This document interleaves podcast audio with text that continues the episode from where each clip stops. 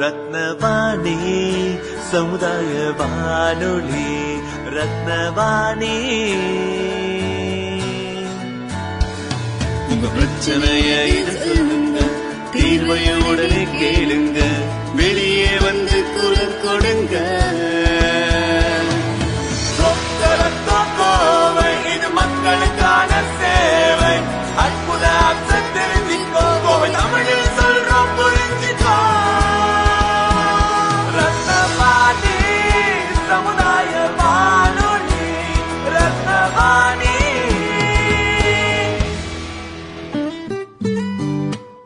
ரத்னவாணி தொண்ணூறு புள்ளி எட்டு சமுதாய வானொலி ஒலிபரப்பு. கோவை ஈச்சனாரி ரத்தினம் கல்லூரி வளாகத்தில் இருந்து ஒலிபரப்பாகிறது.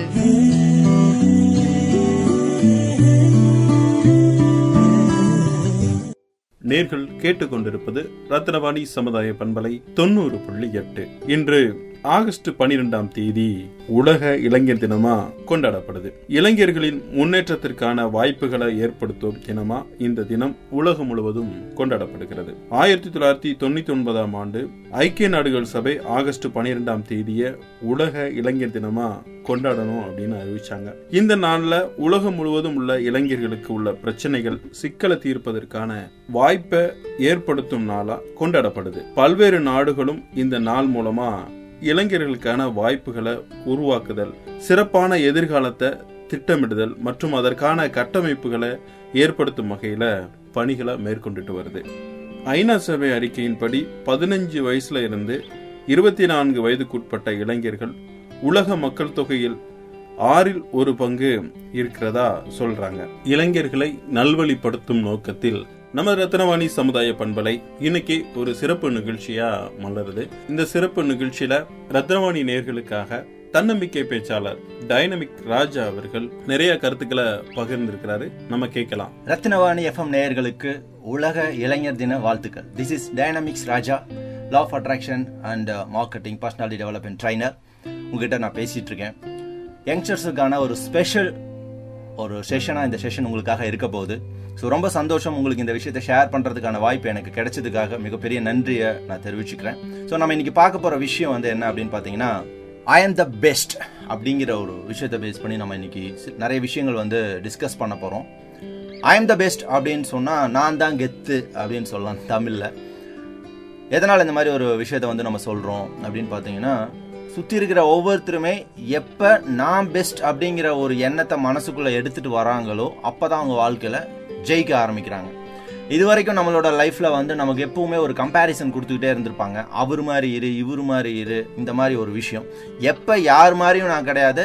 ஐ எம் த பெஸ்ட் எனக்குன்னு ஒரு தனித்துவம் இருக்குது அப்படின்னு நம்ம நினச்சி நம்ம லைஃப்பில் ட்ராவல் பண்ண ஆரம்பிக்கிறோமோ அப்போ தான் நம்ம லைஃப்பில் அடுத்த கட்டத்தை நோக்கி நம்ம ட்ராவல் ஆக ஆரம்பிக்கிறோம். ஸோ நம்மளோட லைஃப்ல வந்து சக்சஸ் அப்படின்னு எடுத்துட்டா ஒவ்வொரு மனிதனுமே அவனோட லைஃப்ல சக்சஸ் நோக்கி தான் டிராவல் பண்ணோம். எதுக்குடா பிறந்தேன்னா நான் ஜெயிக்கணும். எதுக்குடா ஓடிட்டு இருக்க ஜெயிக்கணும். எதுக்குடா இவ்வளோ கஷ்டப்படுற? ஜெயிக்கணும் அப்படின்னு சொல்றாங்க. வாட் மீன் பை சக்சஸ் அப்படின்னு கேட்டா மக்கள் வந்து நிறைய பணம் சம்பாதிக்கணும். பெரிய வீடு வாங்கணும் கார் வாங்கணும். நிறைய பேங்க் பேலன்ஸ் இருக்கணும். நிறைய நாடுகள் டிராவல் பண்ணணும். இந்த மாதிரி நிறைய ஃபினான்ஷியல் பேஸ் பண்ணியே சொல்றாங்க. But financial success is not a life success பொருளாதாரம் சார்ந்த வெற்றி என்பது வாழ்க்கையின் வெற்றி அல்ல. வாழ்க்கையோட வெற்றிங்கிறது பல டாபிக்ஸ் வந்து அதில் இருக்குது. பொருளாதாரத்தில் மட்டும் ஒருத்தர் ஜெயிச்சிட்டாரு பட் அவரால் அந்த பணத்தை அனுபவிக்கிறதுக்கு ஃபிசிக்கலி அவர் தயாராக இல்லை அதுக்கான உடல் ஒத்துழைப்பு கிடையாது அப்படின்னா அவர் மற்ற விஷயங்களை அவர் தோத்துட்டாருன்னு அர்த்தம். உண்மையா இல்லைங்களா? ஸோ நம்ம பார்க்கும்போது மென்டல் சக்ஸஸ்னு இருக்குது மன ரீதியான ஒரு வெற்றி எப்பவுமே மனசை சந்தோஷமாக வச்சுக்கிறது. ஃபிசிக்கல் சக்ஸஸ் எந்த ஒரு வேலையும் நம்மளால் எப்பவுமே செய்ய முடிகிற மாதிரியான ஒரு சூழ்நிலையில் நம்மளோட ஃபிசிக்கல் ஃபிட்னஸை வந்து வச்சுக்கிறது. ஃபினான்ஷியல் சக்ஸஸ் நம்ம லைஃப்பில் நமக்கு தேவையான பணத்தை நம்மளால் சம்பாதிக்க முடிகிற சம்பாதிக்கிற அளவுக்கு நம்மளுடைய ப்ரொஃபஷனை வந்து உரிமையாக்கிக்கிறது. ஸோ இந்த மாதிரி நம்மளோட ஃபேமிலி சக்ஸஸ்ன்னு சொல்லலாம். குடும்பத்தில் நம்மளுடைய ஒரு கான்ட்ரிபியூஷன் என்னவா இருக்குது அப்படிங்கிற ஒரு முக்கியமான ஒரு விஷயம் இருக்கு. நம்ம பெரும்பாலான மக்கள் நினைக்கிற ஒரு விஷயம் வந்து என்ன அப்படின்னா நான் ஃபேமிலிக்கு பணம் கொடுத்துட்டேன் நான் ஃபேமிலி கூட தான் இருக்கிறேன் அப்படின்னு நினைக்கிறாங்க. நீங்கள் வீட்டில் இருக்கிறீங்கன்றதை தாண்டி வீட்டில் இருக்கிறவங்க கூட இருக்கீங்களா அப்படிங்கிறது ரொம்ப முக்கியமான ஒரு விஷயமா இருக்கு இல்லைங்களா? ஸோ இந்த மாதிரி சோஷியல் சக்ஸஸ் அப்படின்னு சொல்லலாம் ஸ்பிரிச்சுவல் சக்ஸஸ் அப்படின்னு சொல்லலாம். ஸோ இந்த மாதிரி ஒரு ஆறு விதமாக வந்து வெற்றியை வந்து நம்ம வந்து பிரிச்சுக்க முடியும். Mental success physical success financial success family success social success and spiritual success அப்படின்னு சொல்லிட்டு. ஸோ மென்டல் சக்ஸஸ்ன்னு எடுத்துட்டிங்கன்னா நம்ம மனசு சந்தோஷமா இருக்கணும். அதை நோக்கி நமக்கு பிடிச்ச விஷயங்களை பாசிட்டிவாக மைண்ட் இருக்கிற மாதிரி நம்ம நிறைய விஷயங்கள் செய்யணும். அதுக்கான புக்ஸ் படிக்கிறது பாசிட்டிவான நண்பர்களை வச்சுக்கிறது மெடிடேஷன் செய்யறது இந்த மாதிரியான விஷயங்கள். ஃபிசிக்கல் சக்ஸஸ்ன்னு சொல்லும்போது நீங்கள் ஒரு யோகா பண்ணலாம் இல்லை ஜிம் போகலாம் இல்லை ஒரு ஜாக்கிங் போகலாம் கரெக்டான ஒரு உணவை எடுத்துக்கிறது. ஏன்னா எனக்கு தெரிஞ்சு நிறைய பேர் இருக்கிறாங்க. இப்போ மனசு சரியில்லை அப்படின்னா ஒழுங்காக சாப்பிட மாட்டாங்க ஒழுங்கா தூங்க மாட்டாங்க. அப்போ ஃபிசிக்கலி வீக் ஆயிடுவாங்க ஃபிசிக்கலி வீக் ஆனால் அவங்களோட ப்ரொஃபஷனலாக கான்சன்ட்ரேட் பண்ண முடியாது. அப்போ ஃபினான்ஷியலி அவங்களால பெரிய பணத்தை சம்பாதிக்க முடியாது. அப்போ குடும்பத்தை அவங்களால டேக் கேர் பண்ணிக்க முடியாது. ஸோ குடும்பத்தில் வேல்யூ இல்லைன்னா சொசைட்டியில் எங்கே வேல்யூ இருக்க போகுது? அப்போ என்ன அப்படின்னா எல்லாத்துக்கும் பேஸ் வந்து மென்டல் சக்ஸஸ் அப்போ மன ரீதியான ஒரு வெற்றி அப்படின்னு சொல்லும்போது நீங்கள் ஹாப்பியாக பாசிட்டிவாக இருக்கிறது தான். இப்போ அதுக்கு நம்ம டைமை டெய்லி ஒதுக்குறோமா அப்படின்னு பார்க்கணும். அதுக்காக ஒரு பாசிட்டிவான ஆட்டிடியூட் நமக்குள்ள உருவாகிற மாதிரியான புக்ஸ் படிக்கிறது அது ரிலேட்டடான பாசிட்டிவான வீடியோஸ் பாசிட்டிவான சாங்ஸ் பார்க்கறது பாசிட்டிவான நண்பர்களை கூட வச்சுக்கிறது. இது எல்லாம் தான் உங்களோட மென்டல் சக்ஸஸுக்கான ஒரு விஷயம். ஃபிசிக்கல் சக்ஸஸ்ங்கிற ஒரு விஷயம் இன்னைக்கு ஒருத்தர் நாற்பத்தஞ்சு வயசு ஐம்பது வயசு ஆயிடுச்சு அவரால் வந்து ஒரு நல்ல ஒரு காஃபி குடிக்க முடியல சர்க்கரை இல்லாமல் கொடுங்க நல்ல சாப்பாடு சாப்பிட முடியல எனக்கு உப்பு உரப்பு இல்லாமல் கொடுங்க அப்படின்றாருன்னா அவர் எவ்வளோ பணம் சம்பாரிச்சு என்ன பிரயோஜனம் சொல்லுங்கள் ஸோ சம்பாதிக்கிற பணத்தை என்ஜாய் பண்ணோம் அப்படின்னா ஃபிசிக்கலி நம்ம ஸ்ட்ராங்காக இருக்கணும். அதுக்காக டெய்லி நேரம் ஒதுக்கணும்.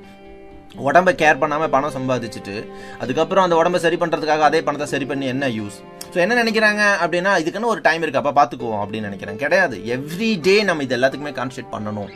ஃபினான்ஷியல் சக்சஸ் சொல்லும்போது மக்களோட மனசில் நிறைய பணம் வேணும்னு நினைக்கிறாங்க. ஆனால் அவர்களுடைய லட்சியத்தை அடைவது அளவுக்கு அவங்களோட தேவைகளை ஃபில்ஃபில் பண்ணுற அளவுக்கு அவங்களுடைய ஒர்க்கில் சம்பாதிக்க முடியுமானா அவங்களுக்கு தெரிஞ்சே மாதம் ஒரு இருபதாயிரம் இருபத்தஞ்சாயிரம் சம்பளத்தில் உட்காந்துக்கிட்டு மாதம் வந்து அஞ்சு லட்சம் ரூபா சம்பாதிச்சா நல்லா இருக்கும் நினைச்சிட்டு ஒரு இருபத்தஞ்சாயிரம் சம்பளத்தில் ஒர்க் பண்ணிக்கிட்டு இருந்தாங்கன்னா எப்படி அவர்களால் அடுத்த இடத்துக்கு போக முடியும்? சில நபர்கள்கிட்ட பேசும்போது சொல்றாங்க சார் நான் வந்து இருபத்தஞ்சு வயசுக்குள்ள கல்யாணம் பண்றதுக்கு முன்னாடி செட்டில் ஆயிருக்கணும். சொந்தமாக வீடு வச்சிருக்கணும் கார் வச்சிருக்கணும். நல்ல பேங்க் பேலன்ஸோட என் குடும்பத்தை நல்லா செட்டில் பண்ணியிருக்கணும் நான் அப்படின்னு சொல்றாங்க யங்ஸ்டர்ஸ் பட் நீ படிச்சிருக்கிற படிப்புக்கு என்ன வேலை கிடைக்கும்? ஒரு பதினஞ்சு டு இருபது சார். இருபதாயிரம் ரூபா சம்பளத்துல இருந்து நீ எப்படி அஞ்சு வருஷத்துக்குள்ள லைஃப்ல செட்டில் ஆகணும்னு நினைக்கிறேன். உனக்கு வாழ்க்கைக்கு எவ்வளவு பணம் தேவைன்னு ஒரு கணக்கு போட்டிருக்கியா? உனக்கு எத்தனை லட்சத்துல வீடு வேணும்னு நினைக்கிறேன். என்ன கார் வாங்கணும்னு நினைக்கிறேன். உன் குடும்பத்துக்கு உன் தங்கச்சி செட்டில் பண்ணணும் இல்ல ஒரு அக்காவை செட்டில் பண்ணணும் இல்ல உங்க அப்பா அம்மாக்கு ஏதாவது செய்யணும்னா எவ்வளவு பணம் வேணும்னு யோசிச்சிருக்கீங்களா? உங்க வீட்டுல எவ்வளவு கடன் இருக்குன்னு உங்களுக்கு தெரியுமா? உங்க வாழ்க்கைக்கு எவ்வளவு பணம் வேணுங்கிறத நீங்க லிஸ்ட் அவுட் பண்ணிருக்கீங்களா? அப்பதான் அதை நோக்கி டிராவல் ஆக முடியும். மாசம் ஒரு இருபத்தஞ்சாயிரத்துக்குள்ள ஒரு சம்பளத்தை வாங்கிட்டு அஞ்சு வருஷத்துக்குள்ள லைஃப்ல செட்டில் ஆகணும்னா நடக்குமா?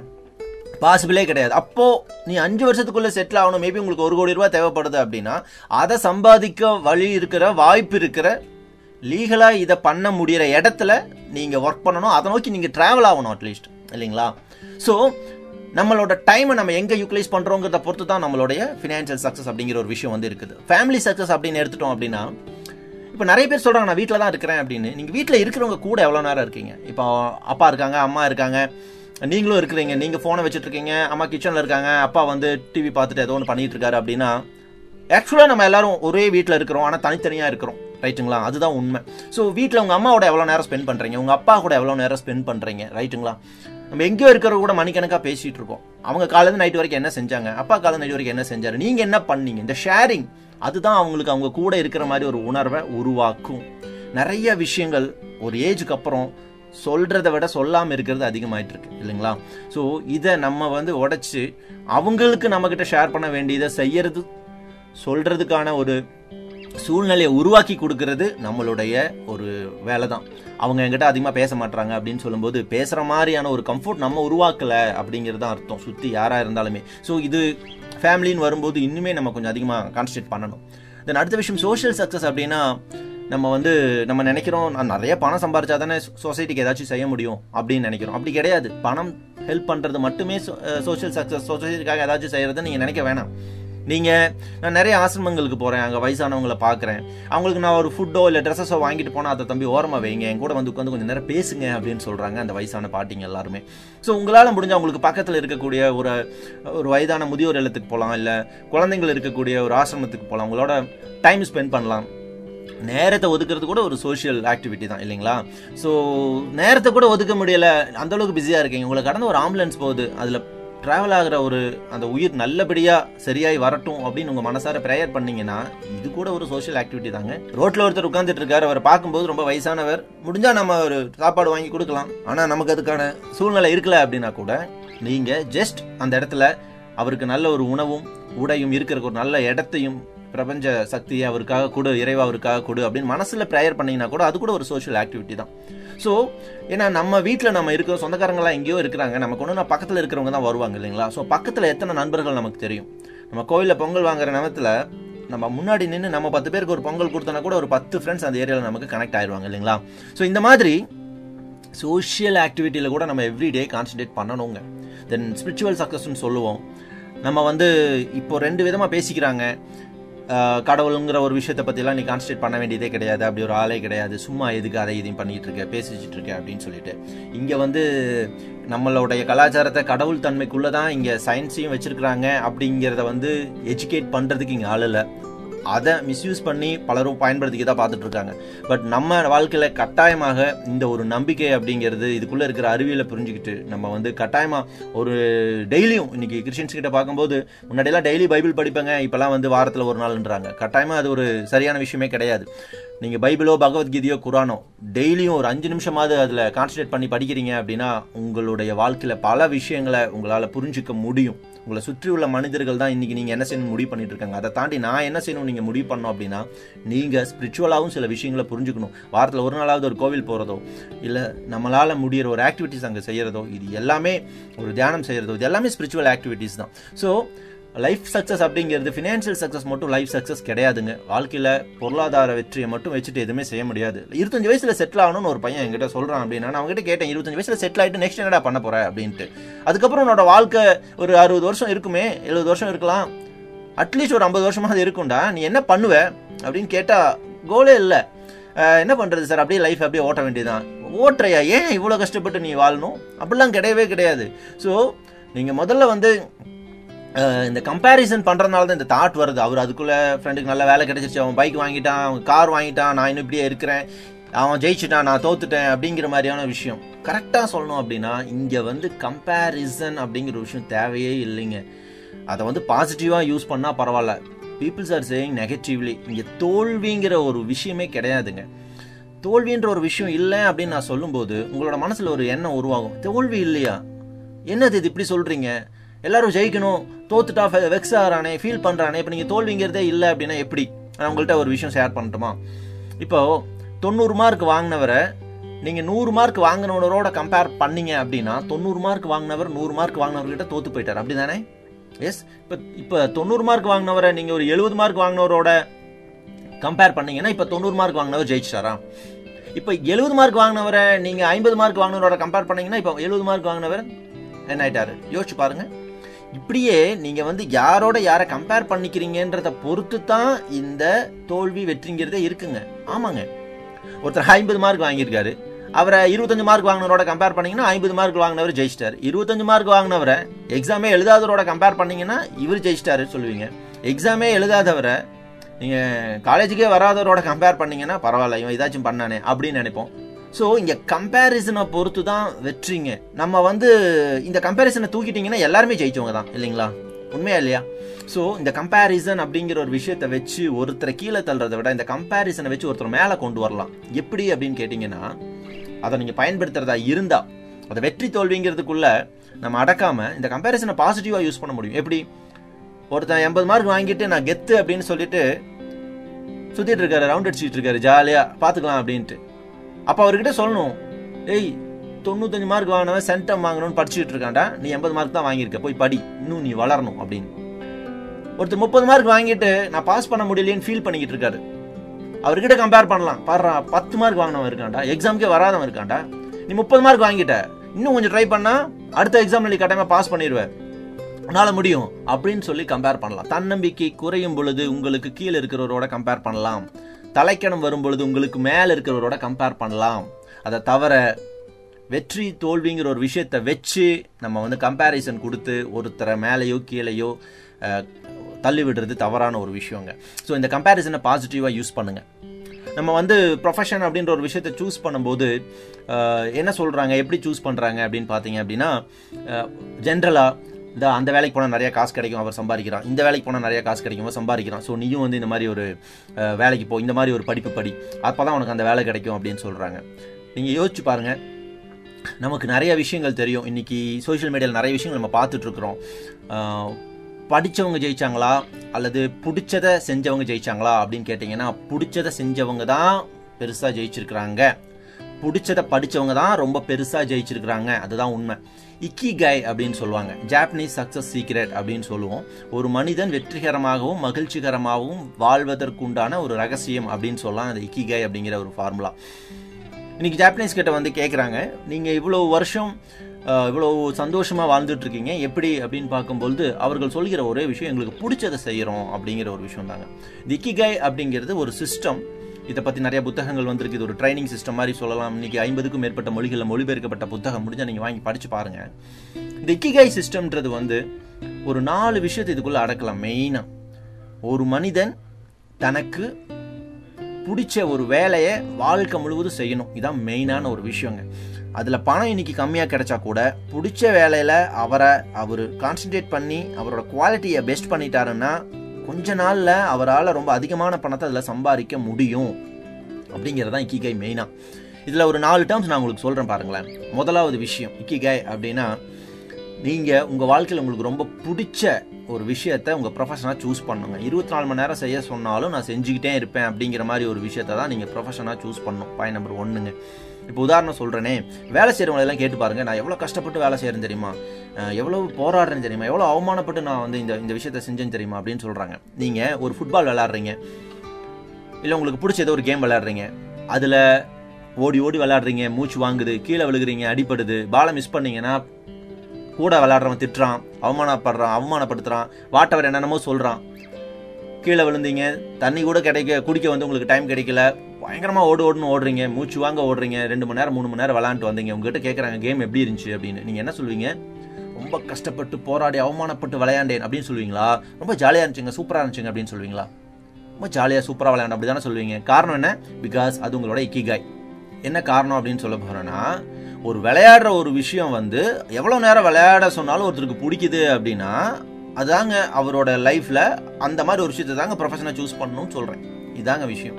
ஸோ இருபத்தி நாலு மணி நேரம் செய்ய சொன்னால் நான் டயர்டே ஆக மாட்டேன். எப்படா விடியும் இதை செய்யலாம் நான் காத்துட்ருக்கேன். அந்த மாதிரி ஒரு விஷயத்தை நீங்கள் ப்ரொஃபஷனாக சூஸ் பண்ணுங்க. அது டிராயிங்காக இருக்கலாம் இல்லை சிங்கிங்காக இருக்கலாம் இல்லை டைரக்டர் ஆகிறதா இருக்கலாம் இல்லை ஒரு கேமராமேன் ஆகிறதா இருக்கலாம் இல்லை இன்ஜினியரிங்காக இருக்கலாம். என்னவோ வேணாவும் இருக்கலாங்க. ஆனால் உங்களுக்கு ரொம்ப ரொம்ப ரொம்ப ரொம்ப பிடிச்ச விஷயத்த நீங்கள் வந்து எடுத்தீங்கன்னு வச்சுக்கோங்களேன். நான் கஷ்டப்பட்டு வேலை செஞ்சேன் அப்படிங்கிற ஒரு விஷயமே சொல்ல மாட்டீங்க. கஷ்டப்பட்டு வேலை செஞ்சால் ஜெயிக்க முடியாதுங்க. இஷ்டப்பட்டு வேலை செய்யணும். இஷ்டப்பட்டு வேலை செய்யணும் அப்படின்னா பிடிக்காத ஒரு வேலை இஷ்டப்பட்டு செய்ய முடியாதுங்க. அப்போ பிடிச்ச ஒரு வேலை எடுத்தீங்கன்னா இஷ்டப்பட்டு தான் செய்ய முடியும். இஷ்டப்பட்டு செய்கிற ஒரு விஷயத்த ரொம்ப கஷ்டப்பட்டு செஞ்சேன்னு ஒருத்தன் சொல்லவே மாட்டார். இல்லைங்களா? ஸோ தயவு செஞ்சு அந்த ஒரு விஷயத்த நீங்கள் சூஸ் பண்ணுங்கள் யாருக்காகவும் காம்ப்ரமைஸ் ஆகாதீங்க. அப்போது எனக்கு ரொம்ப பிடிச்ச ஒரு விஷயம் சார்? படுத்து தூங்குறது. அப்போ தூங்கிட்டே இருக்கவா அப்படின்னு கேட்டிங்கன்னா இதில் அடுத்த கண்டிஷன் இருக்குது உங்களுக்கு ரொம்ப பிடிச்சதாக இருக்கணும்னு நான் சொன்னேன் இல்லைங்களா? அட் சேம் டைம் அதை வச்சு பணமும் சம்பாதிக்க முடியணும். ரெண்டாவது பாயிண்ட் அதான் உங்கள் கீக உங்களுக்கு பிடிச்ச ஒன்றா இருக்கணும். அதை வச்சு நீங்கள் பணமும் சம்பாதிக்க முடியணும். மூணாவது கண்டிஷன் என்ன அப்படின்னா அது மக்களுக்கு பயன்படுற விதத்தில் இருக்கணும். நாலாவது கண்டிஷன் இப்படி சூஸ் பண்ற ஒன்ல நீங்க தாங்க பெஸ்டியா இருக்கணும். பயங்கர பெஸ்ட் இதுல இவர் அடிச்சுக்கிறதுக்கு ஆளே இல்லடா. அவ்வளவு குவாலிட்டி இவர். அப்படிங்கிற மாதிரி இருக்கணும். ஸோ இந்த நாலு விஷயம் அமையிற மாதிரி உங்க ப்ரொஃபஷனை சூஸ் பண்ணிட்டீங்கன்னா நீங்க டாப்புங்க. கட்டாயமா சொல்றேன் நீங்க வேற லெவலுக்கு வந்துடுவீங்க உங்கள் பரம்பரையிலேயே யாரும் சாதிக்க முடியாததை கூட சாதிப்பீங்க. எஸ் நிச்சயமாக. நான் மறுபடியும் ரீகால் பண்ணுறேன் இருபத்தி நாலு மணி நேரம் செய்ய சொன்னாலும் செய்ய முடியறதாக இருக்கணும். தென் அது மக்களுக்கு பயன்படுற விதத்தில் இருக்கணும். அதை வச்சு பணம் சம்பாதிக்க முடியணும். அப்படி சூஸ் பண்ற ஒன்றில் நீங்க தான் பெஸ்ட்டாக இருக்கணும். அப்போ பெஸ்ட்டாக இருக்கிறதுக்கு என்ன பண்ணுறது தேடி தேடி போய் கற்றுக்கோங்க அதில் யாரெல்லாம் எக்ஸ்பர்ட்ஸ் இருக்காங்களோ அவங்கள்ட்ட போயிட்டு அந்த திறமையை வளர்த்துக்கோங்க. ஓகேங்களா? தென் இந்த நாலு விஷயம் வர மாதிரி உங்களோட இக்கிகை என்னன்னு பார்த்து கண்டுபிடிச்சி அதில் நீங்கள் கான்சன்ட்ரேட் பண்ணீங்கன்னா நிச்சயமாக நீங்கள் தாங்க டாப் அதாங்க உண்மை. ஸோ இந்த மாதிரி உங்களோட இக்கிகாயை சூஸ் பண்ணி அதில் உங்களோட டைமை ஸ்பெண்ட் பண்ணுங்கள் உங்களோட பெஸ்ட்டை கொடுங்க. மேபி இன்னைக்கு நீங்கள் வந்து ஏதாவது ஒரு வேலை பண்ணிகிட்ருக்கீங்க இருக்கீங்க வழியில் வழி இல்லை எனக்கு பிடிக்காத வேலை செஞ்சுட்ருக்கேன் அப்படின்னு நீங்கள் நினச்சா கூட உங்களுக்கு பிடிச்ச விஷயம் வேறு அப்படின்னு இருந்தால் கூட இந்த வேலையை பார்த்துக்கிட்டே அதில் கொஞ்சம் கொஞ்சமாக கான்சன்ட்ரேட் பண்ணுங்கள் திறமையை வளர்த்துக்கோங்க ஒர்க் பண்ண ஆரம்பிங்க. கொஞ்சம் நாள் ஆக ஆக ஆக ஆக அதில் இன்கம் இன்க்ரீஸ் ஆகும்போது நீங்கள் ஃபுல் டைமாக அதை எடுத்துடலாம்.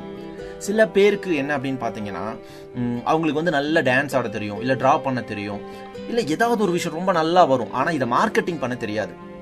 மார்க்கெட்டிங் பண்ண தெரியணும் மக்களே. தயவு செய்து புரிஞ்சுக்கோங்க. இப்போ இப்போ டான்சிங் எடுத்துட்டீங்க. பிரபுதேவா சார் பயங்கரமா டான்ஸ் பண்ணுவார். சூப்பர். அவர் வீட்டுக்குள்ளேயே ஆடிட்டு இருக்காரு. ரொம்ப பிடிக்கும். அப்புறம் இந்த மாதிரி ஆடிட்டு அவர் என்ஜாய் பண்ணுறாரு சந்தோஷமாக இருக்காரு. டுவெண்ட்டி ஃபோர் ஹவர்ஸ் ஆட சொன்னாலும் ஆடுவார். பட் ஆனால் அதை வச்சு அவரால் பணம் சம்பாதிக்க முடியாது. ஏன்? வீட்டுக்குள்ளே உட்காந்துட்டு இருந்தால் எப்படி முடியும்? அப்படின்னா உங்ககிட்ட இருக்கிற திறமையை வெளியில் காட்டணும். இன்றைக்கி சோஷியல் மீடியாஸ் இருக்குது நிறைய ஆப்பர்ச்சுனிட்டிஸ் இருக்குது.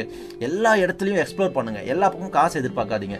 ஒரு வாய்ப்பை பயன்படுத்துறதுக்கு வாய்ப்பு சின்னதாக கிடைச்சா கூட போய் உங்களோட பெஸ்ட்டை வந்து அங்கே கொடுங்க. சின்ன வாய்ப்புகள் இருந்து தான் பெரிய வாய்ப்புகள் உருவாகும். உங்களால் வாழ்க்கையில் செய்ய முடியறதை நீங்கள் தொடர்ச்சியாக செய்யும் பொழுது ஒரு நாள் உங்களுக்கே தெரியாமல் உங்களால் செய்ய முடியாததையும் செஞ்சிட்ருப்பீங்க. இதாங்க உண்மை. ஸோ நீங்கள் உங்களுடைய லைஃப்பில் ரொம்ப சக்ஸஸ்ஃபுல்லான ஒரு மனிதனாக மாறுறதுக்கு முதல்ல உங்களோட இக்கிகாயை கண்டுபிடிச்சி அதில் கான்சன்ட்ரேட் பண்ணுங்கள் நான் என்னோட லைஃப்பில் பிஸ்னஸ் பண்ணலாமா? இல்லை ஒரு எம்ப்ளாயாக போகலாமா அப்படிங்கிறது நிறைய பேரோட மனசில் இருக்கக்கூடிய ஒரு கேள்வியாக இருக்குது. ரொம்ப ஷார்ட் டைமில் பெருசாக சக்ஸஸ் ஆகணும் அப்படிங்கிற எண்ணமும் இருக்குது. அட் த சேம் டைம் நான் வந்து ஒரு வேலைக்கு போகிறேன் அப்படின்னு நிறைய பேரோட மைண்ட் செட் வந்து கிரியேட் பண்ணுறாங்க காரணம் என்ன? நல்லா படி நல்ல வேலைக்கு போ அப்படின்னு சொல்லி தான் டியூன் பண்ணுறாங்க பட் ஆனால் நான் அவங்கள்ட்ட சில விஷயங்கள் ஷேர் பண்ணுறேன் இன்றைக்கி உலகத்தில் அதிகமாக பணம் சம்பாதிச்சுட்டு இருக்கிறவங்க பிஸ்னஸ் மேனா எம்ப்ளாயா யோசிச்சு பாருங்கள் அதிகமாக கவுண்டிங் லெவலில் பாருங்கள் இல்லை இன்கம் வைஸ் பாருங்கள் அதிகமாக இருக்கிறது யாருன்னு பார்த்தீங்கன்னா ஆண்டர்பனர்ஸாக தான் இருப்பாங்க கரெக்ட்டுங்களா அப்படின்னா நம்மளோட வாழ்க்கையில் நம்ம அதிகப்படியான பணத்தை சம்பாதிக்கிறதுக்கான ஒரு வழி பிஸ்னஸில் தான். எப்படி சொல்கிறேன் அப்படின்னு கேட்டிங்கன்னா இந்த விஷயத்தை கொஞ்சம் நல்லா ஆழமாக கவனிங்க. ஒரு சராசரியாக ஒரு மனிதன் ஒரு நாளைக்கு பத்து மணி நேரம் வேலை செய்ய முடியும்னு வச்சுக்கலாம். பதினாறு மணி நேரம் கூட செய்யலாம் எத்தனை நாளைக்கு செய்ய முடியும்? ஸோ ஏவரேஜாக டென் ஹவர்ஸ் ஒரு மாதம் ஒரு இருபத்தஞ்சு நாள் வேலை செய்கிறாருன்னா ஒரு மாதத்துக்கு இரநூத்தி ஐம்பது மணி நேரம் ஒர்க் பண்ணுறாரு ஒரு வருஷத்தில் பார்த்தீங்கன்னா கிட்டத்தட்ட மூணாயிரம் மணி நேரம். ஒரு இருபது வயசில் அவர் லைஃப்பில் ஒர்க் பண்ண ஆரம்பித்து முப்பது நாற்பது ஐம்பது ஐம்பத்தஞ்சு. ஒரு முப்பத்தஞ்சு வருஷம் ஒர்க் பண்ணுறாருன்னு வச்சுக்கலாம். கிட்டத்தட்ட ஒரு லட்சத்தி அஞ்சாயிரம் மணி நேரம் ஒரு மனிதர் அவரோட வாழ்க்கையில் பணம் சம்பாதிக்கிறதுக்காக ஒதுக்குறாருங்க. ரைட் ஒரு மனிதனுடைய வருமானம் எதை பொறுத்து டிசைட் ஆகுது? எட்டு மணி நேரத்தில் ஒரு வேலை செய்கிறாரு ஆயிரம் ரூபா சம்பாதிக்கிறார். எக்ஸ்ட்ரா ஒரு நாலு மணி நேரம் வேலை பார்க்குறாரு. எக்ஸ்ட்ரா ஒரு ஐநூறுரூவா கிடைக்குதுன்னு வச்சுக்கோங்க. அப்படின்னா ஒர்க்கிங் ஹவர்ஸ் இன்க்ரீஸ் ஆக இன்க்ரீஸ் ஆக தான் வருமானம் அதிகமாகுது. அப்படின்னா ஒர்க்கிங் ஹவரை பொறுத்து வருமானம் அப்படின்னு சொல்லலாம். இல்லைங்களா? அப்படின்னா ஒரு லட்சத்தி அஞ்சாயிரம் மணி நேரம் ஒரு முப்பத்தஞ்சு வருஷம் அவரோட ஐம்பத்தஞ்சு வயசுலாம் அறுபது அறுபது வயசு வரைக்கும் ஒரு மனிதன் வேலை செஞ்சு லைஃப் டைம் அவரோட ஒர்க்கிங் ஹவர்ஸுங்கிறது ஒரு லட்சத்தி அஞ்சாயிரம் மணி நேரம். ஏவரேஜாக ஒரு மணி நேரத்துக்கு நூறுரூவா வீதம் அவர் சம்பாதிக்கிறதா வச்சுக்கிட்டிங்கன்னா ஒரு நாளைக்கு ஆயிரம் ரூபா வீதம் அவர் வந்து சம்பாதிக்கிறான்னு கால்குலேட் பண்ணீங்கன்னா அவரோட லைஃப் டைம் ஒரு லட்சத்தி சாரி ஒரு கோடியே அஞ்சு லட்ச ரூபா கிட்ட சம்பாதிச்சிருப்பார். இல்லைங்களா? இப்போ நீங்கள் பார்க்க வேண்டிய ஒரு முக்கியமான ஒரு விஷயம் வந்து என்ன அப்படின்னா இந்த வருமானம் அப்படிங்கிற ஒரு விஷயத்த நம்ம ஊர் மனிதனும் தேடி தேடி ஓடிட்டு இருக்கும் பொழுது லைஃப் டைம் வேலை செஞ்சு ஒரு பணத்தை சம்பாதிக்கிறதா பணம் பின்னாடியே லைஃப் டைம் ஓடிட்டு இருக்கிறதா இல்லை ரொம்ப கம்மியான டைமில் வந்து ஒரு பெரிய இன்கத்தை எடுக்கிறதுக்கு ஏதாவது ஆப்பர்ச்சுனிட்டிஸ் இருக்குதா? அப்படின்னு பார்த்தீங்கன்னா ஒரே ஒரு வே மட்டும்தாங்க.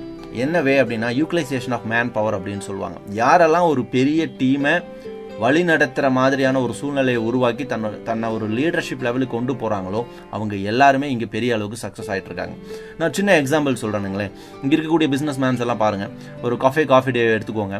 மிஸ்டர் சித்தார்த்தா இருக்காங்க. இன்றைக்கி அவங்களோட ஒய்ஃப் வந்து ரன் பண்ணிட்டு இருக்காங்க அவங்களுக்கு கிட்டத்தட்ட இந்தியாவில் தௌசண்ட் பிரான்ச்சஸ் இருக்குது ஒரு பிரான்ச்சுக்கு பத்து பேர் வீதம் ஒர்க் பண்ணுறாங்கன்னா பத்தாயிரம் பேர் வந்து அங்கே ஒர்க் பண்ணிட்டு இருக்காங்க ஒரு பத்தாயிரம் பேரும் ஒரு நாளைக்கு பத்து மணி நேரம் வீதம் ஒர்க் பண்ணாங்கன்னா ஒரு நாளைக்கு ஒன் லேக் ஹவர்ஸ் வந்து அவருக்கு கிடைக்குது.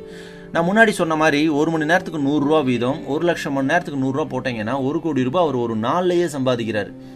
உண்மையா இல்லைங்களா? பட் ஆனால் ஒரு எம்ப்ளாய் அவரோட வாழ்க்கை முழுவதுமே ஒரு ஒரு லட்சம் மணி நேரம் தான் வேலை செய்கிறார் ஒரு ஒரு கோடி ரூபாய் தான் சம்பாதிக்கிறார்.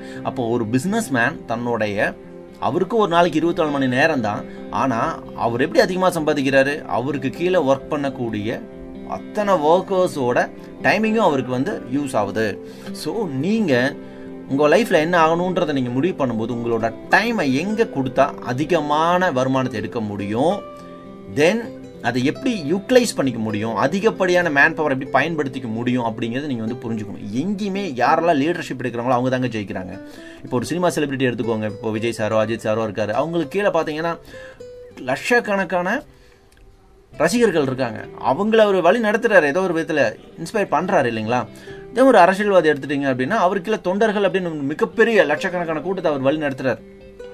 இதே மாதிரி ஒரு ஆண்டர்பனர் எடுத்துட்டீங்கன்னா தொழிலாளர்கள் அப்படின்னு சொல்லக்கூடிய பலாயிரக்கணக்கான மக்களை வழி நடத்துறாரு. ஒரு லீடர்ஷிப் எடுத்துக்கிறார். யாரெல்லாம் தனக்கு கீழே ஆயிரக்கணக்கான லட்சக்கணக்கான மனிதர்களை ஹேண்டில் பண்ண முடியுதோ அவங்களுக்கு மட்டும்தான் அவங்களோட லைஃப்பில் அவங்க நினச்ச மாதிரியான ஒரு சக்ஸஸை எடுத்துகிட்டு வர முடியுது. ஸோ நீங்கள் முடிவு பண்ணுங்கள் நான் என்ன பண்ண போகிறேன் அப்படின்னு சொல்லிட்டு. ஸோ நம்ம நம்ம உலகத்தில் சொல்லுவாங்க இல்லைங்களா ஊரில் எப்பவுமே திரும்ப திரும்ப சொல்லுவாங்க. என்ன சொல்லுவாங்க? Work hard work hard work hard hard work பண்ணிங்கன்னா ஜெயிக்க முடியாதுங்க. பிடிச்ச ஒர்க் எப்படிங்க ஹார்ட் ஒர்க்காக இருக்க முடியும்? சந்தோஷமாக செய்கிறதாங்க இருக்க முடியும். இல்லைங்களா? உண்மை தானே ஸோ நீங்கள் விளையாடும் போது கஷ்டப்பட்டு விளையாண்டேன்னு சொல்ல மாட்டீங்களே? அந்த மாதிரி தான் இது. ஸோ இந்த ஹார்ட் ஒர்க்குங்கிறத விட்டுட்டு நீங்கள் வந்து பிடிச்ச வேலையை ரொம்ப ஸ்மார்ட்டாக செய்கிற மாதிரியான சூழ்நிலையை உருவாக்குங்க. அது ரிலேட்டாக உங்கள் திறமையை வந்து வளர்த்துக்கோங்க. ஒரு பெரிய கம்பெனியில் ஒர்க் பண்ணிகிட்டு இருக்காரு ஒ- ஒருத்தர். ஒரு பெரிய போஸ்டிங்கில் இருக்கார். அவருக்கு ஆயிரக்கணக்கான பேர் இருக்கிறாங்க. பெரிய மேனேஜர் இப்போது அங்கே வந்து ஒரு முக்கியமான மிஷின் வந்து ரிப்பேர் ஆகி போச்சு. டெய்லியும் நிறைய டவுன் ஓவர் கொடுக்கக்கூடிய ஒரு மிஷின் இதை இங்கே சரி பண்ணுறதுக்கு எதுவும் முடியல. அது இம்போர்ட்டட் மிஷின்னால வெளிநாட்டிலேருந்தே ஒருத்தர் வர வைக்கிறாங்க. ஸோ அவரை வர வச்சு அவருக்கு ஃப்ளைட் டிக்கெட் போட்டு அவர் நல்ல ஒரு ஹோட்டலில் தங்க வச்சு கூட்டிகிட்டு வந்து இந்த மிஷினை காட்டுறாங்க. அவர் எல்லாம் பார்க்குறாரு. அந்த மிஷின் ஆன் பண்ணி பார்க்குறாரு. ஓடலை. அந்த மிஷினை சுற்றி சுற்றி வராரு. ஒரு சுற்றி கேட்குறாரு ஒரு சுத்தியில் எடுத்து அந்த மிஷினில் ஒரு இடத்துல மூணு இடத்துல தட்டுறாரு. டொங் டொங் டொங்குன்னு. தட்டி முடிச்சுட்டு மிஷின் ஆன் பண்ணுறாரு ஆன் ஆயிடுச்சு எல்லாருக்கும் ரொம்ப சந்தோஷம். பரவாயில்லையே ரொம்ப ஈஸியாக ரெடி பண்ணிட்டாரே அப்படின்னு சொல்லிட்டு. இப்போ பில்லு போடுறாரு. ஒரு லட்சத்தி மூணாயிரம் ரூபா அப்படின்ட்டு. மேனேஜருக்கு ஆச்சரியம். பில்லையும் கொடுத்துட்டாங்க. எப்படிங்க உங்களுக்கு இது சின்னதாக ஒரு பத்து நிமிஷம் தான் ஒர்க் பண்ணியிருப்பீங்க ஒரு லட்சத்தி மூணாயிரரூவா உங்களுக்கு பில்லு உங்களுக்கான எக்ஸ்பெண்டிச்சர்ஸ் எப்படி வந்து இவ்வளோ பணம் சம்பாதிக்கிறீங்க? நீங்கள் எங்கள் எனக்கு ரொம்ப ஆச்சரியமாக இருக்குது நான் இந்த இத்தனை வருஷமாக இருக்கிறேன். நான் ஒரு ஐம்பதாயிரம் ரூபா தான் சம்பளம் வாங்குறேன்.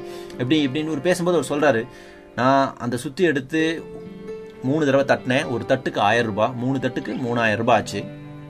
ஆனால் அவ்வளோ பெரிய மிஷினில் அந்த தட்டை எங்கே தட்டணும்னு கண்டுபிடிச்சோம் பார்த்தீங்களா அதுக்கு தான் இந்த ஒரு லட்சம் ரூபாய் அப்படின்னு வந்து அவர் சொல்கிறார் ஸோ இதாங்க ஸ்மார்ட் ஒர்க்குக்கான ஒரு எக்ஸாம்பிள் நீங்கள் தயவு செய்து நீங்கள் உங்களுடைய ஒர்க்கை ஹார்ட் ஒர்க் பண்ணணும் ஹார்ட் ஒர்க் பண்ணணும் அப்போ தான் ஜெயிக்க முடியும் அப்படிலாம் நினைக்காம இன்னைக்கு காலகட்டத்துக்கு எது ரொம்ப முக்கியமாக மக்களுக்கு தேவைப்படுற ஒரு விஷயமா இருக்குது? அதில் உங்களோட இக்கிகா என்னன்னு பார்த்து செலக்ட் பண்ணி அதில் கான்சன்ட்ரேட் பண்ணுங்கள் நாலேஜை மட்டும் மட்டும் வச்சுக்கிட்டு டெவலப் பண்ணிடலாம் டெவலப் பண்ண நினைக்காதீங்க. அதை ஸ்கில்லாக கன்வெர்ட் பண்ணுங்க. நாலேஜுக்கும் ஸ்கில்லுக்கும் என்ன வித்தியாசம் அப்படின்னு கேட்டிங்கன்னா உதாரணத்துக்கு சொல்கிறேன் இப்போது உங்கள் வீட்டில் ஒரு குட்டி பையன் இருக்கான். வயசு ஒரு பத்து வயசு ஆச்சுன்னு வச்சுக்கோங்க. பத்து டு பன்னெண்டு வயசு ஆச்சு. ரொம்ப துருத்துருன்னு இருக்கிற ஒரு பையன்.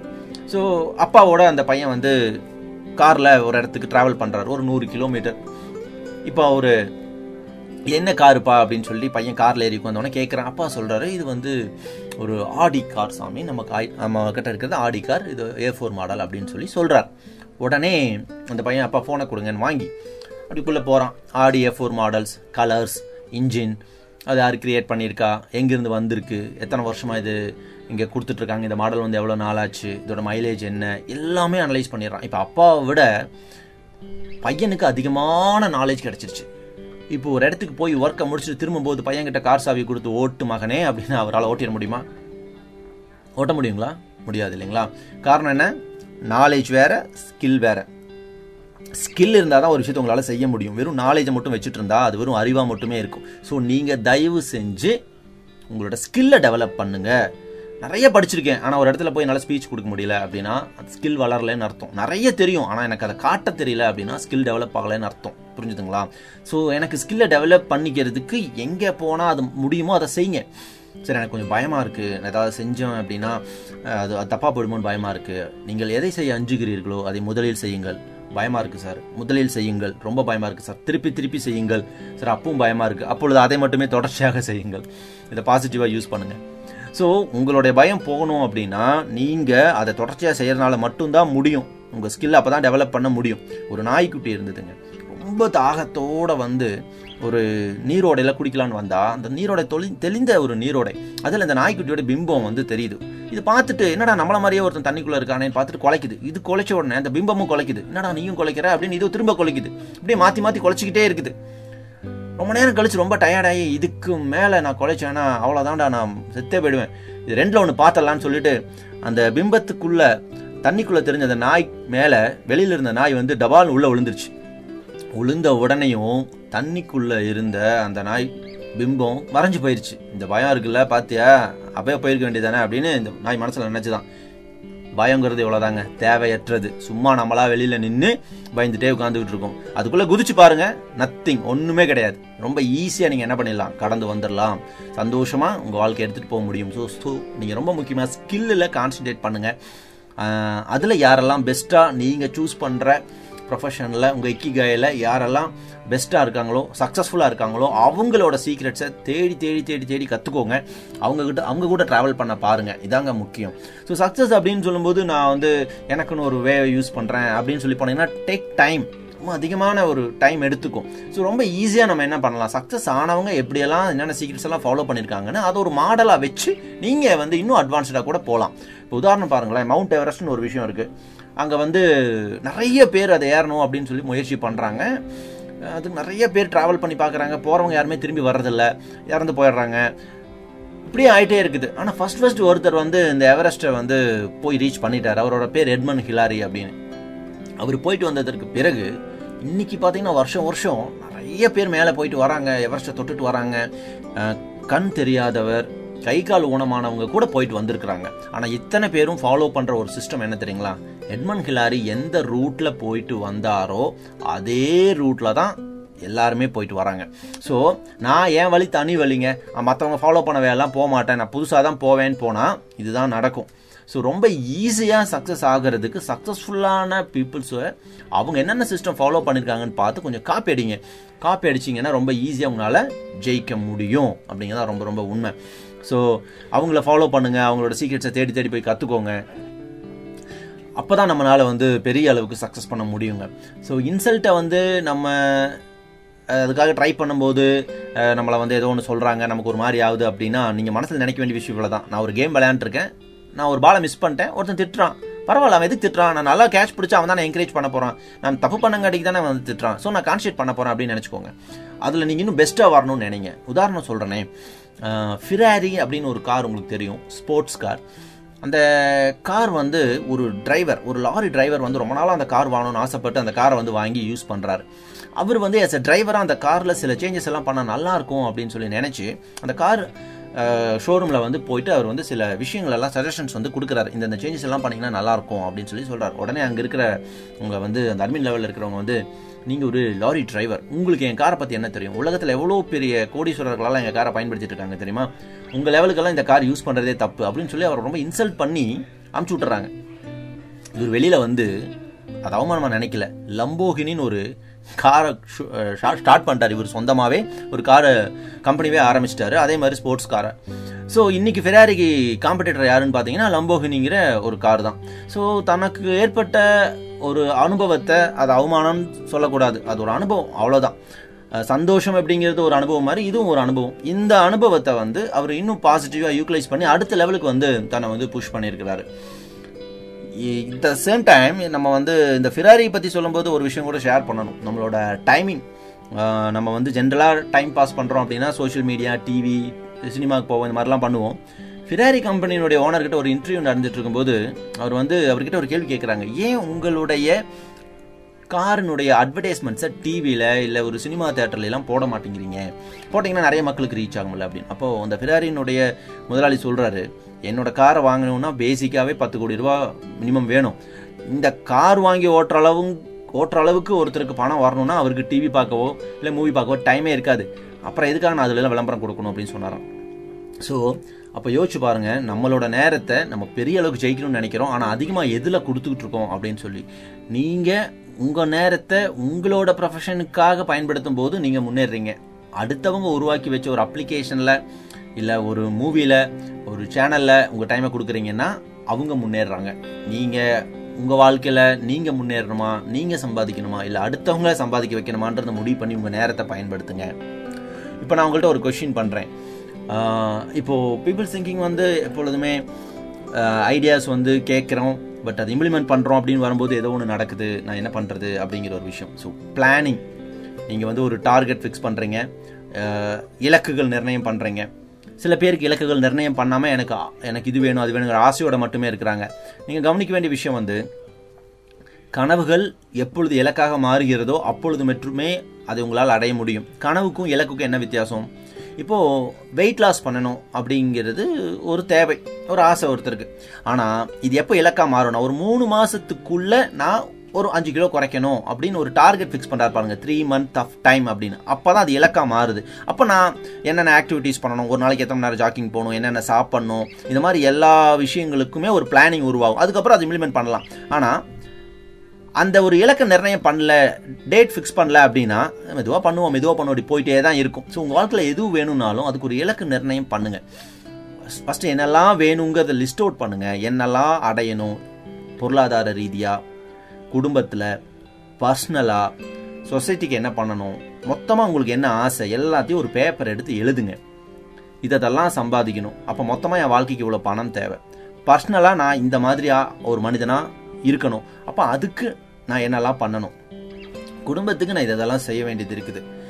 குடும்பத்துக்கு செய்கிறது அப்படின்னாலே பொருளாதாரம் சார்ந்து மட்டுமே யோசிக்காமல் சந்தோஷப்படுத்துறதுக்கு நான் என்னெல்லாம் பண்ணணும்? ஸோ அதுக்கு நான் இவ்வளோ நேரம் ஸ்பெண்ட் பண்ண போகிறேன் இந்த மாதிரி எல்லா விஷயங்களுக்கும் என்னென்ன பண்ணணும் நீங்கள் வந்து ஒரு எழுதுங்க. ஒரு பேப்பர் எடுத்து கம்ப்ளீட்டாக எழுதி முடிங்க.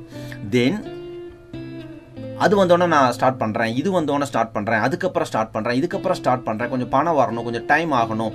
நல்ல நேரம் வரணும் இப்படிலாம் வெயிட் பண்ணாதீங்க. உடனே செயலில் இறங்குங்க. அப்போ மட்டும் மட்டும்தான் உங்களால் சக்ஸஸ் பண்ண முடியும். எடுத்த உடனே இங்கேருந்து நீங்கள் சென்னை போகணுன்னா சென்னை தெரியாது. ஒரு நூறு கிலோமீட்டர் நம்ம ட்ராவல் பண்ணுறோம் அப்படின்னா நூறு கிலோமீட்டருக்குமே வெளிச்சம் தெரியணும்னு நினைக்க வேணாம். இப்போ நைட்டில் நீங்கள் பைக்கை ஸ்டார்ட் பண்ணுறீங்க ஒரு நூறு மீட்டருக்கு தான் வெளிச்சம் தெரியும். அந்த நூறு மீட்டர் போனீங்கன்னா அடுத்த நூறு மீட்டர் தெரியும். அங்கேருந்து அடுத்த நூறு மீட்டர் இப்படியே நம்மளோட இலக்கை நோக்கி நம்ம போயிட முடியும். ஸோ நீங்கள் இருக்கிறத வச்சு உடனே ஆரம்பிச்சிருங்க. எதுக்காகவும் வெயிட் பண்ணாதீங்க. ஒரு ஐடியா உங்கள் மனசில் தோணுச்சுன்னா அதை உடனே இம்ப்ளிமெண்ட் பண்ணுங்கள் காத்துக்கிட்டே இருக்காதீங்க. காரணம் என்னென்னா இப்போ உதாரணம் சொல்கிறேனே ரெண்டு ஃப்ரெண்ட்ஸ் உட்காந்து ஒரு இடத்துல ஒரு டீ கடையில் பேசிகிட்டு இருக்காங்க. மச்சான் நான் எப்படியா டெவலப் ஆகணும்டா. ஒரு பெரிய பணக்காரன் ஆகணும்னு ஆசைப்பட்றேன். ஒரு பெரிய வீடு கார் இதெல்லாம் வாங்கணும்னு நினைக்கிறேன் அப்படின்னு. இது ரொம்ப சிம்பிள்ரா. எப்படிடா சொல்லு அப்படின்னா உங்கள்கிட்ட ஒரு பத்தாயிரம் ரூபா இருக்குமா? பத்தாயிரம் வச்சுட்டு எல்லாம்டா பண்ண முடியும்? ஆனால் பத்தாயிரம் ரூபா இருக்குது அப்படின்னு. ஒரு மாடு வாங்கு. ஒரு பசுமாடு வாங்கு. அது ஒரு கொஞ்சம் நாளில் கண்ணு போடும். அப்புறம் அந்த கண்ணுக்குட்டி மறுபடியும் இன்னொரு கண்ணு போடும். இப்படியே ரெண்டு நாலாகும் நாலு எட்டாகும் எட்டு பதினாறு ஆகும் முப்பத்தி ரெண்டு அறுபத்தி நாலு நூற்றி இருபத்தெட்டு அப்படியே டெவலப் ஆயிரும்டா. அப்படியே கூட கொஞ்சம் ஆடு வாங்கி விடு. அப்புறம் இந்த பாலெல்லாம் வாங்கி கறந்து அதை வந்து தயிர் மோர் வெண்ணெய் நெய் இந்த மாதிரிலாம் பிரித்து வி வித்துரு. ஸோ ஆடுகளையும் விற்க ஆரம்பி. மாடுகள் பசுமாடுகளையும் வந்து நீ வந்து பெரிய அளவுக்கு பண்ணையை டெவலப் பண்ணுன்னா அதுலேருந்து உனக்கு பெரிய வருமானம் வரும். ஸோ நீ காரு வீடெல்லாம் வாங்கிடலாம் அப்படின்னு சொல்லிட்டு அப்படியே ஒரு ரெண்டு நிமிஷத்தில் சொல்லிட்டு ரெண்டு பேரும் பிரிஞ்சு போயிட்டாங்க. சில வருஷங்களுக்கு பிறகு ரெண்டு பேரும் சந்திக்கிறாங்க. அதே டீ கடையில் ஒரு பெரிய ஒரு காரில் வந்து ஒரு நண்பர் இறங்குறாரு. இவரை மீட் பண்ணுறாரு மாப்பிள்ளை என்னடா இங்கே என்னடா பண்ணுறீங்கன்னா இந்த டீ சாப்பிட வந்தேன்டா சாப்பிட்டுட்டீங்கன்னா கார்லாம் வாங்கிட்டு போல? ரொம்ப சந்தோஷம். அப்படின்னு சொன்னால் உடனே திருப்பி சொல்கிறான் நீ தாண்டா காரணம். உன்னால தான் நான் இந்த அளவுக்கு டெவலப் ஆயிருக்கேன். பெரிய பண்ணை வச்சுட்டேன் பெரிய வீடு வாங்கிட்டேன் பெரிய கார்லாம் யூஸ் பண்ணிருக்கேன் அப்படின்னு எப்படா அப்படின்னு நீ தான் அன்னைக்கு சொன்ன ஒரு ஐடியா உங்கள்கிட்ட பத்தாயிரம் இருக்குல்ல அதை வச்சு ஒரு பசுமாடு வாங்கு. அதை கொஞ்சம் வளர்த்தீங்கன்னா அது நாளைக்கு ஒரு கண்ணு போடும். அப்படியே அது ரெண்டு நாள் எட்டு டெவலப் ஆகும் அப்படின்னு. அதை செஞ்சே நான் டெவலப் ஆயிட்டேன். ஆமாம் எனக்கு ஐடியா கொடுத்தியே நீ ஏன் இப்படி இருக்க? அப்படின்னு இல்லடா அதை எடுத்துகிட்டு போய் நான் வந்து என் ஒய்ஃப் கிட்ட சொன்னேன். அப்போ போய் அவனுக்கு ஒரு வேலை இல்லை இதெல்லாம் நடக்கிற விஷயமான்னு சொன்னால் நான் அப்படியே விட்டுட்டு வேலைக்கு போயிட்டேன்டா இப்போ போல வேலைக்கு தான் போயிட்டுருக்கேன் அப்படின்னா ஸோ இங்கே செயல்படுத்துகிறவங்களுக்கு மட்டும்தான் ரிசல்ட் ஸோ உங்களுக்கு வந்து ஒரு விஷயம் புரிஞ்சுக்கோங்க. நீங்கள் ஒரு விஷயத்தை மனசார ஆசைப்பட்டீங்கன்னா யூனிவர்ஸ் வந்து உங்ககிட்ட அந்த விஷயத்தை கொடுக்கறதுக்கு பல வழிகளில் முயற்சி பண்ணும். நீங்கள் தான் அதை எடுத்து பயன்படுத்தணும். ஸோ இதை வந்து எப்பவுமே செயலில் வந்து காட்டுங்க. அதுதான் உங்களுக்கு நினச்சதை வந்து உருவாக்கி தரும்.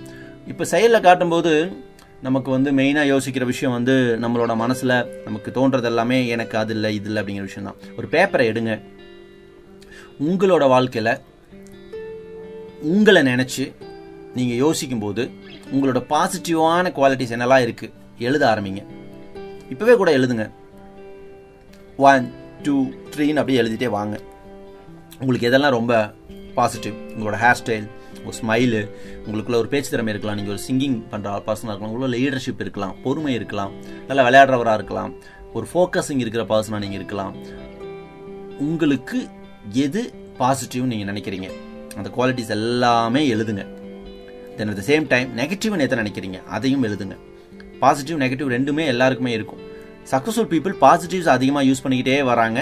ஆட்டோமேட்டிக்கலி சக்ஸஸ் ஆயிடுறாங்க. நெகட்டிவ் பீப்புள் அது நெகட்டிவ்னு தெரிஞ்சும் அதுலேயே அதிகமான டைமை ஸ்பெண்ட் பண்ணுறாங்க அதனால அவங்க தோத்துறாங்க ஸோ உங்களோட பாசிட்டிவ்ஸில் நீங்கள் கான்சன்ட்ரேட் பண்ணுங்கள் வாழ்க்கையில் நெகட்டிவ் அவாய்ட் பண்ணணும்னு நெகட்டிவ் பற்றி திங்க் பண்ணிக்கிட்டே இருக்கிறனாலே நெகட்டிவ் திரும்ப திரும்ப நடக்கும். ஸோ பாசிட்டிவில் ஃபோக்கஸ் பண்ண ஆரம்பிச்சிங்கன்னா நெகட்டிவ் தானாகவே மறைஞ்சிருங்க. இதாங்க உண்மை. தென் அடுத்த விஷயம் வந்து என்ன அப்படின்னு பார்த்தீங்கன்னா நம்ம எங்கே சுற்றி சுற்றி வந்தாலும் நம்ம வந்து ஃபேமிலிக்குள்ளே தான் வந்தாகணும். நீங்கள் எவ்வளோ பெரிய சக்ஸஸை பார்த்தீங்கனாலும் கடைசியில் உங்களோட சக்ஸஸை செலிப்ரேட் பண்ணுறதுக்கு குடும்பம் இருக்கணும். பட் ஆனால் யங்ஸ்டர்ஸ் மெயினாக ஃபேமிலி கூட வீட்டில் தான் இருப்பேன்பாங்க ஆனால் வீட்டில் இருக்கணும் கூட அதிகமாக பேச மாட்டாங்க. நான் உங்கள்கிட்ட ஒரு கொஷின் பண்ணட்டுமா? உங்கள் அம்மாவோட பாசிட்டிவ் நீங்கள் என்ன நினைக்கிறீங்க? ஒரு அஞ்சு விஷயம் எழுதுங்களேன். ஒரு அஞ்சே அஞ்சு விஷயம். உங்கள் அம்மாவோட பாசிட்டிவ்ஸ் என்னென்ன? உங்கள் அப்பாவோட பாசிட்டிவ்ஸ் என்னென்ன? எழுதுங்க. உங்கள் வீட்டில் வேறு யார் இருக்கா? அவங்களோட பாசிட்டிவ்ஸ் என்னென்ன? எழுதுங்க. ஒவ்வொன்றா எழுதுங்க. இப்போ நான் உங்கள்கிட்ட ஒரு கொஷின் பண்ணட்டுமா? இப்போ நீங்கள் எழுதுகிற விஷயங்களை அவங்கக்கிட்ட சொல்லியிருக்கீங்களா? சொன்னதே இல்லைங்களா? ஒன்று ரெண்டை மட்டும் சொல்லியிருக்கீங்களா? ஊரில் இருக்கிற எல்லாருக்கிட்டையும் எவ்வளவோ பாசிட்டிவ் சொல்கிறோம் ஷேர் பண்ணுறோம் என்கரேஜ் பண்ணுறோம் நம்ம வீட்டில் இருக்கிறவங்கள விட்டோம் பார்த்தீங்களா தயவு செஞ்சு உங்கள் வீட்டில் இருக்கிறவங்கள டெய்லி ஏதாவது ஒரு காரணம் சொல்லி பாராட்டுங்க. கோவம் வந்தால் உடனே வெளிக்காட்டுற நீங்கள் அன்புனா மட்டும் காட்டுறதே கிடையாது. ஸோ டெய்லி ஒரு பாசிட்டிவான ஒரு விஷயத்த சொல்லி அவங்கள என்கரேஜ் பண்ணிகிட்டே இருந்தீங்க அப்படின்னா ஆட்டோமேட்டிக்லி உங்களுக்கு வீட்டில் ரொம்ப பாசிட்டிவான ஒரு சூழ்நிலை உருவாகும். தென் உங்கள் லைஃப்பும் பாசிட்டிவாக ரொம்ப ஈஸியாக மாறிடும். ஸோ நீங்கள் மெயினாக எந்த ஒரு விஷயத்தையும் செயல்படுறதுன்னு முடிவு பண்ணிட்டீங்கன்னா எதுக்காகவும் காத்திருக்காமல் செயல் இறங்குங்க. நீங்கள் பார்க்குற பாயிண்ட் ஆஃப் வியூவில் தாங்க எல்லாமே இருக்குது ரெண்டு ஃப்ரெண்ட்ஸ் காலேஜ் எல்லாம் முடிச்சுட்டு ஃபேர்வெல் டே ஃபங்க்ஷன்லாம் முடிஞ்சுது. இப்போ வந்து ரெண்டு பேரும் பிரிய போகிறாங்க ஸோ நம்ம ஒரு ஸ்டார் ஹோட்டலில் போய் நல்லா சந்தோஷமாக சாப்பிட்டுட்டு பிரியலாண்டா அப்படின்னு முடிவெடுக்கிறாங்க. இப்போ ஸ்டார் ஹோட்டலில் போய் சாப்பிட்டுட்டு இருக்கும்போது அவங்க ரெண்டு பேசுகிறாங்க நம்ம என்ன வேலைக்கு போகலாம் அடுத்து என்ன ப்ரொஃபஷன் சூஸ் பண்ணலாம் எப்படி போகலாம் என்னென்ன செய்யலாம் வாழ்க்கையில் நிறையா சாதிக்க வேண்டியிருக்கிறதெல்லாம் பேசிகிட்டு இருக்கும்போது அங்கே ஒரு பெரிய பணக்காரர் வராரு. வந்துட்டு அங்கே சாப்பிட்றாரு. சாப்பிட்டுட்டு ஒரு நூறுரூபா டிப்ஸ் கொடுக்குறாரு. இதை ரெண்டு பேருமே பார்க்குறாங்க பார்த்து முடிச்சுட்டு அதில் வந்து ஒருத்தர் என்ன யோசிக்கிறாருன்னா ஒருத்தர் நூறுரூவா டிப்ஸ் கொடுத்தாங்கன்னா ஒரு நாளைக்கு பத்து பேரை நம்ம அட்டன் பண்ணால் கூட ஆயிரம் டிப்ஸ் ஆச்சு. போக சம்பளம் நல்ல வேலையாக இருக்கே அங்கேயே சேர்ந்துருவோன்ட்டு அங்கேயே சேர்ந்துடுறாரு. இன்னொருத்தர் வெளில போயிட்டார். கொஞ்சம் வருஷங்களுக்கு அப்புறம் அதே ஹோட்டலுக்கு வெளியில் போன அந்த நண்பர் வராரு. சாப்பிட்றாரு. டூ தௌசண்ட் ருபீஸ் டிப்ஸ் கொடுக்குறாரு. இந்த பையனுக்கு ஆச்சரியம். பரவாயில்லையே சார் தேங்க்யூ சார் அப்படிங்கும்போது ஏய் தாடிலாம் வச்சுட்டேன். பெரிய கண்ணாடி ஒன்று போட்டிருக்கேன். கோட் ஷூட்டெல்லாம் பார்த்தோன்னே என்ன பயந்துட்டியா? யாருன்னு தெரியல அவனுக்கு ஏன் இப்படி இருக்க நீ? நான் தான் அவன் ஃப்ரெண்டு அப்படின்னு சொல்லி பேசுறாரு. பேசும்போது அவருக்கு வந்து புரியுது. சாரி மச்சான் எனக்கு டக்குன்னு அடையாளம் தெரியல. ரொம்ப பணக்காரன் ஆகிட்ட போல ரொம்ப பெரிய ஆளாயிட்ட போல. அப்படி இப்படின்னு சொல்லும்போது சொல்கிற ராமாண்டா அப்படின்ட்டு. ரெண்டு பேரோட லைஃப்லேயும் ஒரே ஒரு இன்சிடென்ட் தான் அவங்க வாழ்க்கையை மாற்றுச்சு என்னன்னு கேட்டிங்கன்னா சில வருஷங்களுக்கு முன்னாடி ரெண்டு பேர் வந்து அவங்க சாப்பிட்ருக்காங்க அங்கே ஒரு பணக்காரர் வர சாப்பிட்றாரு டிப்ஸ் கொடுத்துட்டு கிளம்புறாரு. இந்த ரெண்டு பேரில் ஒருத்தன் டிப்ஸு வாங்கினவனை பார்த்தான். அங்கே வேலைக்கு சேர்ந்துட்டான். இன்னொருத்தன் டிப்ஸ் கொடுத்தவனை பார்த்தான். அந்த பிஸ்னஸ் மேன் மாதிரி ஆகி பெரிய சக்ஸஸ் ஆகிட்டான் ஸோ உங்கள் வாழ்க்கையில் நீங்கள் யாரை பார்க்குறீங்க? அதை பொறுத்து தான் உங்களுடைய வாழ்க்கையில் உங்களுடைய வெற்றி. ஸோ எப்பவுமே ஒரு பாசிட்டிவான சக்ஸஸ்ஃபுல்லான விஷயங்களை பாருங்கள் கான்சன்ட்ரேட் பண்ணுங்கள் கட்டாயமாக உங்களால் ஜெயிக்க முடியும். ஐ எம் த பெஸ்ட் அப்படின்னு அடிக்கடி சொல்லிக்கோங்க. என்னால் முடியும்னு அடிக்கடி சொல்லிக்கோங்க. ஐ கேன் டூ இட் அப்படின்னு அடிக்கடி சொல்லிக்கோங்க. நீங்கள் உங்ககிட்ட என்ன திரும்ப திரும்ப பேசுகிறீங்களோ அதுதான் நீங்கள் அதுதான் நீங்கள் மற்றவங்க உங்களை பற்றி என்ன சொல்கிறாங்கன்றது நீங்கள் கிடையவே கிடையாது. நீங்கள் உங்களை பற்றி என்ன திரும்ப திரும்ப சொல்லிக்கிறீங்களோ அதை கொஞ்ச நாளில் மற்றவங்களும் சொல்ல ஆரம்பிச்சிருவாங்க. அவ்வளோதான் ஸோ விஜய் சேதுபதி சார் வந்து ஒரு இன்டர்வியூவில் சொல்லியிருந்தாரு. நான் வந்து துபாயில் வேலை செஞ்சுட்டு இருக்கும்போது ஒரு கார்ட்டூன் பார்த்துட்டு இருந்தேன் அதில் வந்து அந்த கார்ட்டூனில் வந்து ஒரு கேரக்டர் சொல்லும் I'm the bird I'm the bird அப்படின்னு சொல்லிகிட்டே இருக்கும்போது ஒரு நாள் அந்த கேரக்டருக்கு வந்து ரக்கம் முளைச்சிருச்சு பறக்க ஆரம்பிச்சிருச்சு. அதை பார்த்தோன்னே எனக்கு ஒன்று தோணுச்சு. நான் வந்து டெய்லி நைட்டு தூங்குறதுக்கு முன்னாடி நான் வந்து அப்போ இருந்து என்ன சொல்ல ஆரம்பிச்சேன்னா நான் ஒரு நடிகன் நான் ஒரு நடிகன் சொல்ல ஆரம்பித்தேன் அப்புறம் கொஞ்ச நாளுக்கு அப்புறம் நான் ஒரு நல்ல நடிகன் நல்ல நடிகன் சொல்ல ஆரம்பித்தேன் இது அப்படியே ஒரு ஒரு வருஷம் ஒரு வருஷம் அப்படி போச்சு. இன்றைக்கி பார்த்தீங்கன்னா இந்த இடத்துக்கு வந்துட்டேன் நான் அப்படின்னு சொன்னார். ஸோ நீங்கள் திரும்ப திரும்ப திரும்ப திரும்ப உங்களிடம் என்ன சொல்கிறீர்களோ அது உங்களுடைய ஆழ்மனம் ஏற்றுக்கொண்டு அதுவாகவே உங்களை மாற்றும். இது வந்து ரொம்ப பெரிய subject law of attraction and power of subconscious mind பற்றி கிட்டத்தட்ட ஒரு பத்து மணி நேரம் பயிற்சி வந்து நான் எடுத்துகிட்டு இருக்கிறேன் டைனாமிக்ஸ் ராஜா அப்படின்னு நீங்கள் போட்டிங்கன்னா கூகுளில் என்னை பற்றின Instagram page Facebook page YouTube எல்லாமே வரும். நீங்கள் வந்து அதில் என்னை காண்டாக்ட் பண்ணிங்கன்னா அது சம்மந்தமான முழு நேர பயிற்சி நீங்கள் வந்து அட்டன் பண்ணிக்க முடியும். உங்கள் வாழ்க்கையில் நீங்கள் நினச்சதை உங்களால் அடையிறதுக்கான பல சூட்சமங்கள் வந்து நீங்கள் அதில் தெரிஞ்சுக்க முடியும். மெயினான ஒரு விஷயம் நம்ம இன்னைக்கு டோட்டலாக பார்த்த விஷயங்கள்லேருந்து ஜஸ்ட் வந்து சில ஹைலைட்ஸ் மட்டும் உங்களுக்கு ஷேர் பண்ணுறேன் வெற்றி என்பது பொருளாதாரத்தில் மட்டும் நீங்கள் வெற்றி அடைவது வெற்றி அல்ல. மன ரீதியான வெற்றி உடல் ரீதியான வெற்றி பொருளாதாரம் சார்ந்த வெற்றி குடும்பம் சார்ந்த வெற்றி சமுதாயம் சார்ந்த வெற்றி ஆன்மீகம் சார்ந்த வெற்றின்னு ஆறு விஷயம் இருக்குது ஆறு சப்ஜெக்ட் இருக்குது ஆறு சப்ஜெக்ட்லையும் ஒருத்தன் பாஸ் பண்ணாதானே அவன் அடுத்த கிளாஸுக்கு போக முடியும். இதே மாதிரி தாங்க லைஃப்லையும் ஆறு சப்ஜெக்ட்லையும் பாஸ் பண்ணணும் ஆறு சப்ஜெக்ட்டுக்கும் நேராக ஒதுக்கணும். ஆறு சப்ஜெக்ட்லையும் யார் பெஸ்ட்டோ அதில் அவங்க அவங்கள தேடி போய் நாலேஜ் எடுத்துக்கிட்டு அதில் கான்சன்ட்ரேட் பண்ணி அதில் அவங்க நேரத்தை ஒதுக்கி அவங்களோட டைமை ஸ்பெண்ட் பண்ணால் தான் அது எல்லாத்தையுமே பாஸ் பண்ண முடியும். ஸோ அதில் ஆறுலையுமே கான்சன்ட்ரேட் பண்ணுங்கள் தென் தயவு செய்து கம்பேரிசன் பண்ணி உங்களை நீங்கள் கீழே தள்ளிக்காதீங்க. தோல்விங்கிற ஒரு விஷயம் இந்த உலகத்தில் கிடையாது. நம்ம ஒருத்தரோட ஒருத்தர் கம்பேர் பண்ணுறோம் அப்படின்னா அதை விட கீழே இன்னொருத்தர் இருக்க தான் செய்கிறாரு அதை விட மேலேயும் ஒருத்தர் இருக்க தான் செய்கிறாரு அட் த சேம் டைம் நான் அஞ்சு தடவை முயற்சி பண்ணேன். தோற்று போயிட்டேன். ஆறாவதுல தான் ஜெயிச்சேன் அப்படின்னு ஒருத்தர் சொன்னாருன்னா அஞ்சு முயற்சியில் நீங்கள் தோத்தீங்கன்னு யார் சொன்னால் ஒரு தேங்காயை உடைக்கிறதுக்கு அஞ்சு தடவை தட்டுறீங்க. ஆறாவது அடியில் அந்த தேங்காய் உடையுது. அப்படின்னா அதுக்கு முன்னாடி அடித்த அஞ்சு அடிகள் வேஸ்ட்டாக போயிடுச்சா கிடையவே கிடையாது. அந்த அஞ்சு அடிகள்லையும் கொஞ்சம் கொஞ்சமாக அந்த தேங்காய் உடஞ்சிது. ஆறாவது அடியில் அவர் எதிர்பார்க்குற அளவுக்கு உடஞ்சிது முழுசாக அப்போ அஞ்சு அடியிலையுமே கொஞ்சம் கொஞ்சமாக ரிசல்ட் கிடச்சிருக்கு. கரெக்ட்டுங்களா? அப்போனா அஞ்சு அடி தோல் தோல்வி கிடையாது இல்லைங்களா? ஸோ அந்த முயற்சிலையும் அவர் கொஞ்சம் கொஞ்சமாக தான் ஜெயிச்சிருக்கிறார். அப்போ இங்கே தோல்விங்கிற விஷயமே கிடையாது. கொஞ்சம் கொஞ்சமாக ஜெயிச்சோம். எதிர்பார்க்குற வெற்றி அந்த ஆறாவது அடியில் கிடச்சிருக்கு. அவ்வளோதான் ஸோ இந்த விஷயத்த மைண்டில் வச்சுக்கிட்டு நீங்கள் வந்து தொடர்ச்சியாக உங்கள் எஃபோர்ட்டை கொடுக்கும்போது ரொம்ப ஈஸியாக ஜெயிக்க முடியும். சேம் டைம் அதில் அவர் ஜெயிச்சார் இதில் இவர் ஜெயிச்சாருன்னு நீங்கள் ட்ராவல் பண்ணாமல் உங்களோட இக்கி கை என்ன அப்படிங்கிறத கண்டுபிடிச்சி அந்த இக்கி கையில் நீங்கள் ட்ராவல் பண்ணீங்கன்னா ரொம்ப ஈஸியாக சக்ஸஸ் பண்ண முடியும்.